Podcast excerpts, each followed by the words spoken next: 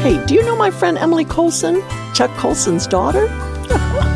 well, if you do, I just bet you know all about her amazing son, Max. Hi, I'm Joni Eareckson Tada, and with World Autism Day coming up this Friday, I just have to tell you about Max.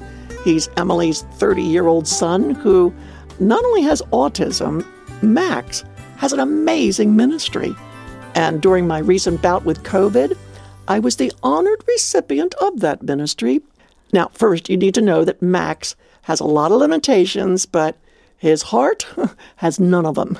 His ministry began around this time last year.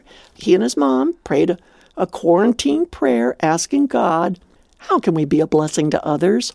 Now, right there, that's something pretty special because that COVID quarantine last year cut back all sorts of social services for young men like Max. It was hard being sequestered a single mother like Emily and an adult son with his disability. But that did not daunt Emily and Max because as Emily prayed, Max began to paint. It was something fun and interesting to take up his time while holed up in the house, and Emily, his mom, became paint squirter, paintbrush washer, and gentle guide. But here's the really fun part.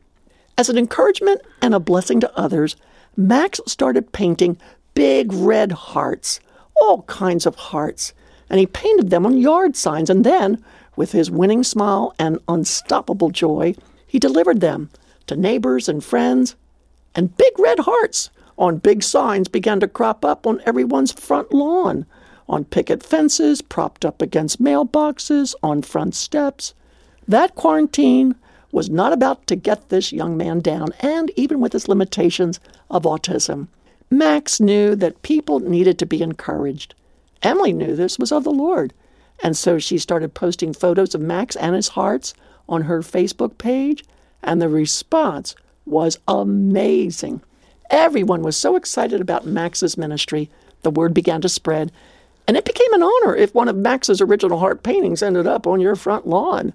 And you can imagine how I screamed with delight when, over uh, the recent Christmas season, I I opened a big package from Emily, and oh my goodness, Max even sent me one of his original heart paintings.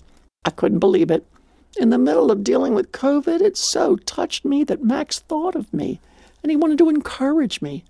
I went on Facebook and saw that Emily was also producing note cards from Max's artwork, and requests for heart cards by Max started pouring in from around the country.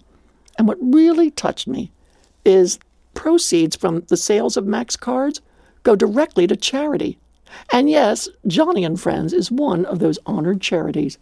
And I was stunned.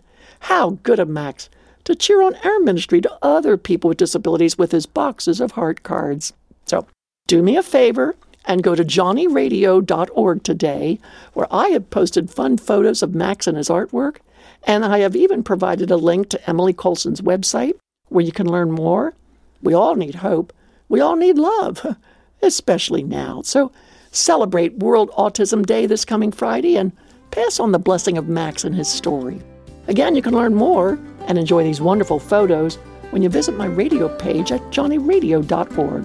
And Max, if you're listening today, your original painting of that big red heart is being proudly displayed in my art studio for all to see. Thanks, Max. And thank you, friend, for giving heartfelt hope in our hardships.